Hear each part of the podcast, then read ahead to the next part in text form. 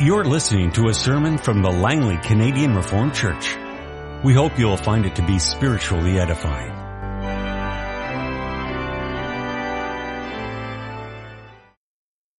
Let's open our Bibles together. This morning we turn to, once again, the book of Revelation in this never-ending sermon series, it seems, but Revelation 21. Back in April, I preached to you on the first part of Revelation 21. This time we're going to look at Revelation 21, 9 to 27. So 9 to the end, but let us read together the entire chapter of Revelation 21. Then I saw, John says, a new heaven and a new earth. For the first heaven and the first earth had passed away and there was no longer any sea. I saw the holy city, the new Jerusalem coming down out of heaven from God, prepared as a bride beautifully dressed for her husband. And I heard a loud voice from the throne saying, now the dwelling of God is with men and he will live with them. They will be his people and God himself will be with them and be their God. He will wipe every tear from their eyes. There will be no more death or mourning or crying or pain for the old order of things has passed away. He who was seated on the throne said, I am making everything new. Then he said, write this down, for these words are trustworthy and true. He said to me, it is done. I am the Alpha and the Omega, the beginning and the end. To him who is thirsty, I will give to drink without cost from the spring of the water of life. He who overcomes will inherit all this, and I will be his God, and he will be my son. But the cowardly, the unbelieving, the vile, the murderers, the sexually immoral, those who practice magic arts, the idolaters and all liars, their place will be in the fiery lake of burning sulfur. This is the second death. And then follows our text. One of the seven angels who had the seven bowls full of the seven last plagues came and said to me, come, I will show you the bride, the wife of the Lamb. And he carried me away in the spirit to a mountain great and high and showed me the holy city Jerusalem coming down out of heaven from God. It shone with the glory of God and its brilliance was like that of a very precious jewel, like a jasper, clear as crystal. It had a great high wall with twelve gates and with twelve angels at the gates. On the gates were written the names of the twelve tribes of Israel. There were three gates on the east, three on the north, three on the south, and three on the west. The wall of the city had twelve foundations, and on them were the names of the twelve apostles of the Lamb. The angel who talked with me had a measuring rod of gold to measure the gate, its gates, and its walls. The city was laid out like a square as long as it was wide. He measured the city with the rod and found it to be 12,000 stadia in length and as wide and high as it is long. He measured its wall and it was 144 cubits thick by man's measurement which the angel was using. The wall was made of jasper and the city was of pure gold, as pure as glass. The foundations of the city walls were decorated with every kind of precious stone. The first foundation was jasper, the second sapphire, the third chalcedony, the fourth emerald, the fifth sardonyx, the sixth carnelian, the seventh chrysolite, the eighth beryl, the ninth topaz, the tenth chrysoprase, the eleventh jacinth, the twelfth amethyst. The twelve gates were twelve pearls, each gate made of a single pearl. The great street of the city was of pure gold, like transparent glass. I did not see a temple in the city, because the Lord God Almighty and the Lamb are its temple. The city does not need the sun or the moon to shine on it for the glory of God gives it light and the Lamb is its lamp. The nations will walk by its light and the kings of the earth will bring their splendor into it. On no day will its gates ever be shut for there will be no night there. The glory and honor of the nations will be brought into it. Nothing impure will ever enter it, nor will anyone who does what is shameful or deceitful. But only those whose names are written in the Lamb's book of life. Beloved congregation of our Lord and our Savior Jesus Christ, do you ever give much thought to your future? No, I don't mean tomorrow or this coming week or next month or next year. I don't even mean the next 10 or 20 years of your life and what comes down the road. But rather I am thinking of your eternal, everlasting future. The Bible, you know, says over and over again that you and I have one. In other words, our life is not limited to 50, 70, 80, or perhaps even 90 years. Well, the scripture says, our Lord Jesus Christ emphatically says that our life in Him goes on and on and on. It never ends. It is a forever life. But then the question arises, forever in what way? Will it be forever as the Buddhists say in their idea of nirvana? Will it be forever in the form of some kind of reincarnation as the Hindus allege? Will it be forever living on couches and enjoying countless virgins as Islam proclaims? Will it be forever in the sense of further growth and continual marriage as the Mormons assert? What will forever look like? Well, beloved, also here the apostle John gives us some guidance. He started that already, you might say, in verse 1 of this particular chapter of Revelation 21. And there he reminded us that our future is not an immaterial, bodiless, in heaven forever type of sitting on clouds kind of existence. But John says it'll take place on a new heaven and a new earth. Imagine that for a moment. An earth that badly needs renewing, an earth that every day again seems to be filled with tragedy of one kind or another is going to get renovated. And a heaven which we assume doesn't need to change is going to get renovated too. John's talking about a new heaven and a new earth together. In short, we can say then that all who believe in Jesus Christ, the Savior and Lord, are heading for a new home, a new glorious, eternal, complete, mind-boggling dwelling place. But of course, new, you ask in what way? Well, it will be new because God, for one, is going to be there. He's going to be there in person. John also reminded us he's going to be there as the great tear wiper, as the great death abolisher, as the great pain remover, as the great dispatcher of the ungodly.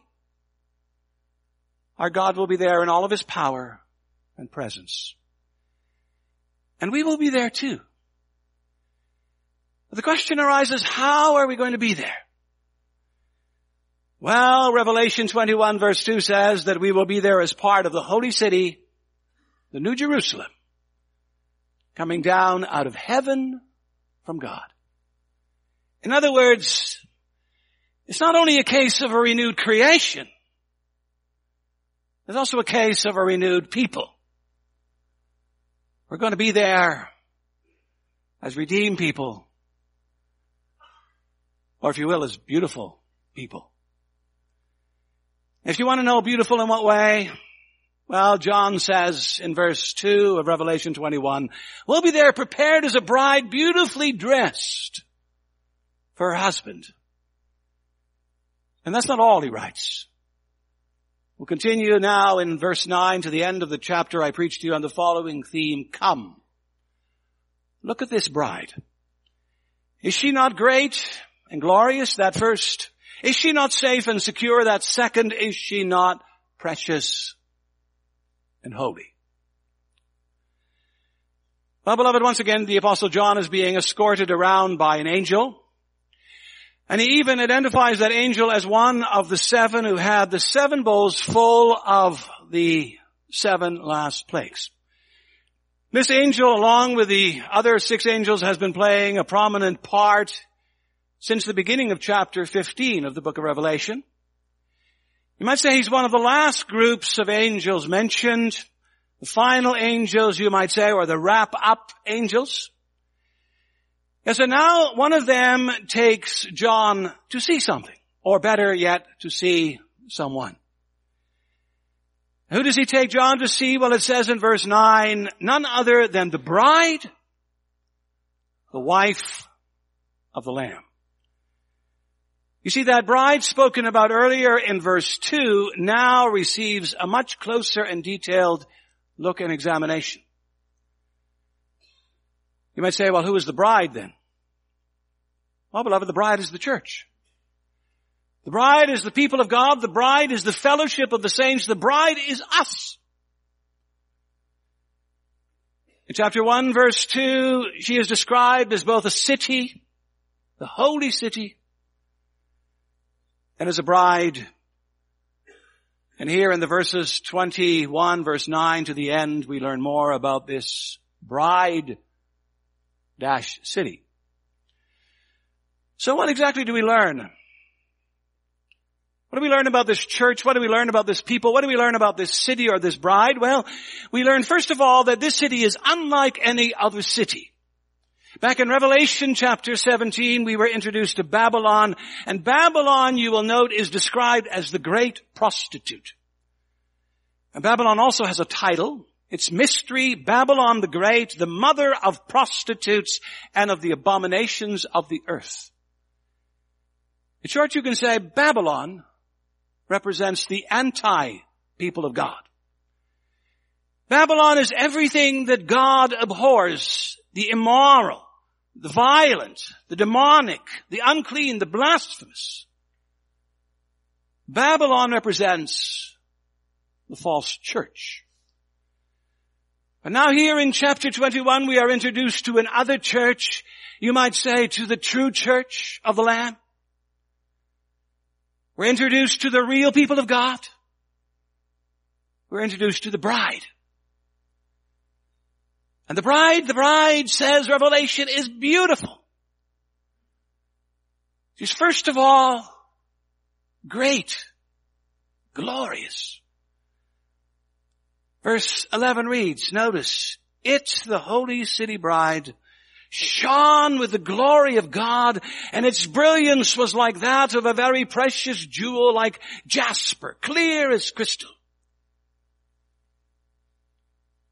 You may remember, or perhaps you don't, but back in chapter 4, we were introduced to God as the one who had the appearance of jasper and carnelian. There it says our God is like a precious stone. But know that here, later on in chapter 21, the church is likened to a precious stone. The one, in other words, resembles the other. The city bride looks like God. The church looks like the Almighty. Just like He is radiant, so she is radiant. Just like He shines, she shines. He glitters, she glitters. You remember Moses? Remember how he went up to see God and when he came back from Mount Sinai, he shone like a Roman candle. His face was radiant, it says in Exodus 34. He, he shone so brightly that he had to put a veil over his face. And later on, the apostle Paul comments on this in 2 Corinthians 3, and he says that, that thanks to Christ, the veil is gone, but the glory, the glory remains. And as a matter of fact, there Paul says that we as the people of God are being transformed into His likeness with ever increasing glory. You see, the people of God being transformed. We're becoming more and more brilliant. Finally, we will become that bright city on a hill that we were meant to be. The Father who created light in the beginning, the Son who is the light of the world is lighting up the church. And through them he's to light up the world. Revelation 21 verse 23 says, the city doesn't need the sun or the moon to shine on it, for the glory of God gives it light. And the Lamb is its lamp. What a picture. What glory. And what an improvement as well. You know, back in chapters two and three of the book of Revelation, we were introduced to the church as well. Seven churches. It has to be said that those seven churches are a mixed bunch. There's the church at Ephesus where love is dying. Sardis, fear is rampant. and Pergamon, compromise rules. In Thyatira, immorality thrives. In Sardis, lifelessness reigns. In Philadelphia, weakness prevails. In Laodicea, lukewarmness is the order of the day. In short, these churches are nothing to write home about. Nothing to boast about. And I dare say the same goes for all churches today. Whether you live in BC or whether you live in Shandong or whether you live in Vancouver or whether you live somewhere in Africa. Even we here in Langley, we have our struggles and our issues. We don't all live close to the Lord. Some are committed, some are not so committed. Some of you are involved, some are not so involved. Some of you are happy, some of you are sour. Some of you are generous, some of you are tightwads. Sometimes we have sermons that hit, sometimes we have sermons that miss. We are a mixed and we are a motley crew. And quite simply, we have a long way to go. But the message of the gospel is there is hope. There's hope for us. And indeed, John says there is great and glorious hope. For John tells us where we are going. Already now in Christ we have a glorious inheritance. The promise is here. The reality, the full reality is still missing. But one day, all of that will change. Because the church of Jesus Christ is on the road to glory. And we may catch a glimpse of that glory already here in this chapter. But then beloved, if the future of the church is great and glorious, it's also something else. It's safe and secure. If you look at this city, what you see are walls, and gates. And together that's meant to represent a certain picture. In the ancient world, cities needed stone walls and iron gates. Tents didn't cut it. Wood didn't either. To keep invaders out, you needed walls that were high and thick and strong. And in light of this, it should not surprise us that the New Jerusalem is described as having high, high gates and walls. Verse 12 says it had a great high wall. And notice the walls are even by, measured by an angel with a measuring rod, thus certifying that they're real, they're accurate, they're safe. This is, in other words, a protected place. But at the same time, notice it's also an accessible place. It has gates. Verse 12 says there are 12 gates. And look, there's some things very special about all of these gates, and it is they're always open. Verse 21, 5 says, uh, on no day will its gates ever, ever be shut. In other words, that's something really, really unusual. You can go in and you can go out. You can live without fear. You can travel about freely. You can live. You can breathe. You can enjoy life. Not exactly the kind of thing we experience today, is it? What do we not do today in order to feel secure? In our homes we have alarm systems, security cameras, sometimes even Rottweilers. At our airports we have scanners and x-ray machines and guards and sometimes pat downs. And as for our possessions, we lock them up, we insure them, we monitor them. After all, in this world you're not safe. Someone can so easily rob you, rip you off, break in. Security companies, insurance companies, surveillance companies, they're all part of a growth industry. Needless to say, today we live insecure lives in an insecure world. But John says, it's not always gonna be like that. He says a new day is coming. A new world is dawning in which the people of God at last may live securely and safe. Fear will be banished. How do we know that? Sounds too good to be true, right? How do we know too whether it's meant for us well, the answer, beloved, is in the number 12.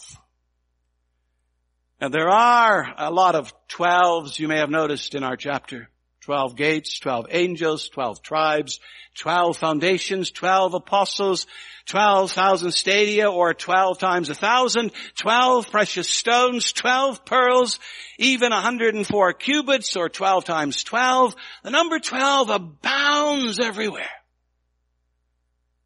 And why? Why this particular number?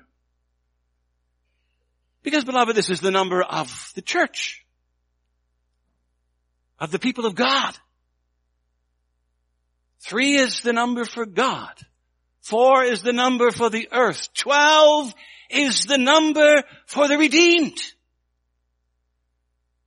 You see, this is John's way of telling us and reminding us that all of this that he's describing is ultimately about us and for us.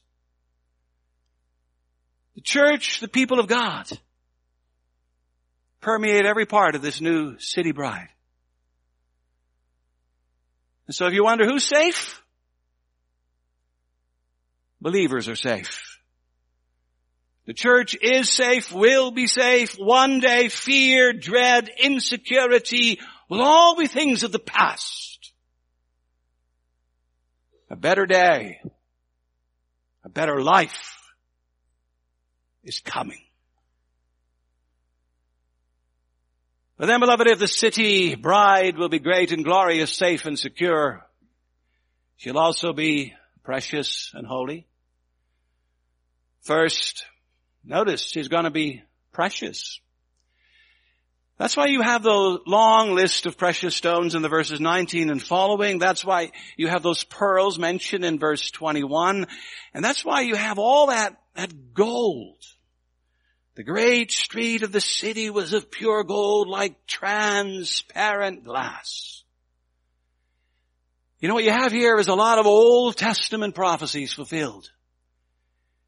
In Ezekiel 28, we read about the king of Tyre and what he once was. And, and the prophet says, you were like Eden, the garden of God. Every precious stone adorned you. Ruby, topaz, emerald, chrysolite, onyx, jasper, sapphire, turquoise, and beryls. Your settings and mountings were made of gold. You see, this king was one something really special. The same kind of thing, the same kind of language applies to the city of Jerusalem. Isaiah prophesies, Oh, afflicted city, lashed by storms and not comforted, I will build you with stones of turquoise, your foundations with sapphires. The city that has so much anguish will not be forgotten. And then beloved, there is the breastpiece of the high priest. Every one of these stones mentioned in Revelation 21 can be found back in the breastpiece of the high priest. You know, they set him apart as God's very special servant. They, they indicated just how priceless this high priestly office was in the sight of Almighty God. And now beloved, the same. The same can be said of God's covenant people. The church has always been the apple of God's eye. He set his love on her from before the creation of the world. In the fullness of time, he sent his son into the world to save, redeem, and restore this people. They mean everything to him. And beloved, these stones, these precious stones are a constant reminder of this. Of course, there are times in life when we wonder, don't we, about that? There are days when we wonder, does God still love us? Does He still care for us? Does He still look after us? When sickness enters our bodies, when death visits our homes, when loneliness grips our hearts, then we wonder and we worry. And at such times we need to read Revelation 21 and be reminded anew just how our God is for us. The foundations of the New Jerusalem are made of precious stones to remind us that we are and ever will be precious to our God and King. No matter what our weak minds tell us, God's love doesn't wax, wane, or waver. It remains constant forever. We are precious in His sight. And something else. We are also holy. Holiness matters. You can see that in our text too. This city is called the Holy City, which means the separated special city. It's also called the New Jerusalem, and that sets it apart from the Old Jerusalem, which was so often the center of lawlessness, sin, and rebellion. It's being remade, you see. And in addition, it's been repopulated. John says back in verses 6 and 7 that it now belongs to the thirsty, the spiritually thirsty, and to those who have overcome. And at the same time, John also says it's been cleansed, notice, of the cowardly, the unbelieving, the vile, the murderers, the sexually immoral, those who practice magic arts, the idolaters, and all liars. All the unholy and the ungodly are gone. All these people are now living in a very different place. It's called the fiery lake of burning sulfur. But then beloved, if this place sports a new name and is filled with a new people, you know, there's also something else that points us to holiness, and that's the fact that this city bride is a cube. Take particular note of verse 16. The city was laid out like a square. As long as it was wide, he measured the city with a rod and found it to be 12 stadia or 12,000 stadia in length, as wide and high as it is long. It's a perfect cube. It's about 2,200 kilometers long, wide, and high. Or if you want, it stretches all the way from Langley to Winnipeg, or from Langley in the south to the Arctic in the north, or from here it goes up, up, up, 2,200 kilometers. It's massive. It's a huge cube. The question is, is it real? There's some interpreters who take these numbers literally and they say that the New Jerusalem is actually going to have these dimensions. I'm not sure about that. I think it's doubtful. Most, if not all of the numbers in the book of Revelation, as we have seen, are symbolic of one thing or another, and why should this be any different? But then, if these numbers are symbolic, what are they symbolic of? Think for a moment. Do you remember any other cubes mentioned in the Bible? There is one. You find it mentioned in 1 Kings 6, the verses 19 and 20. And there we are told that the inner sanctuary of the Holy of Holies of the tabernacle was 12 cubit or 20 cubits long, 20 cubits wide, 20 cubits high.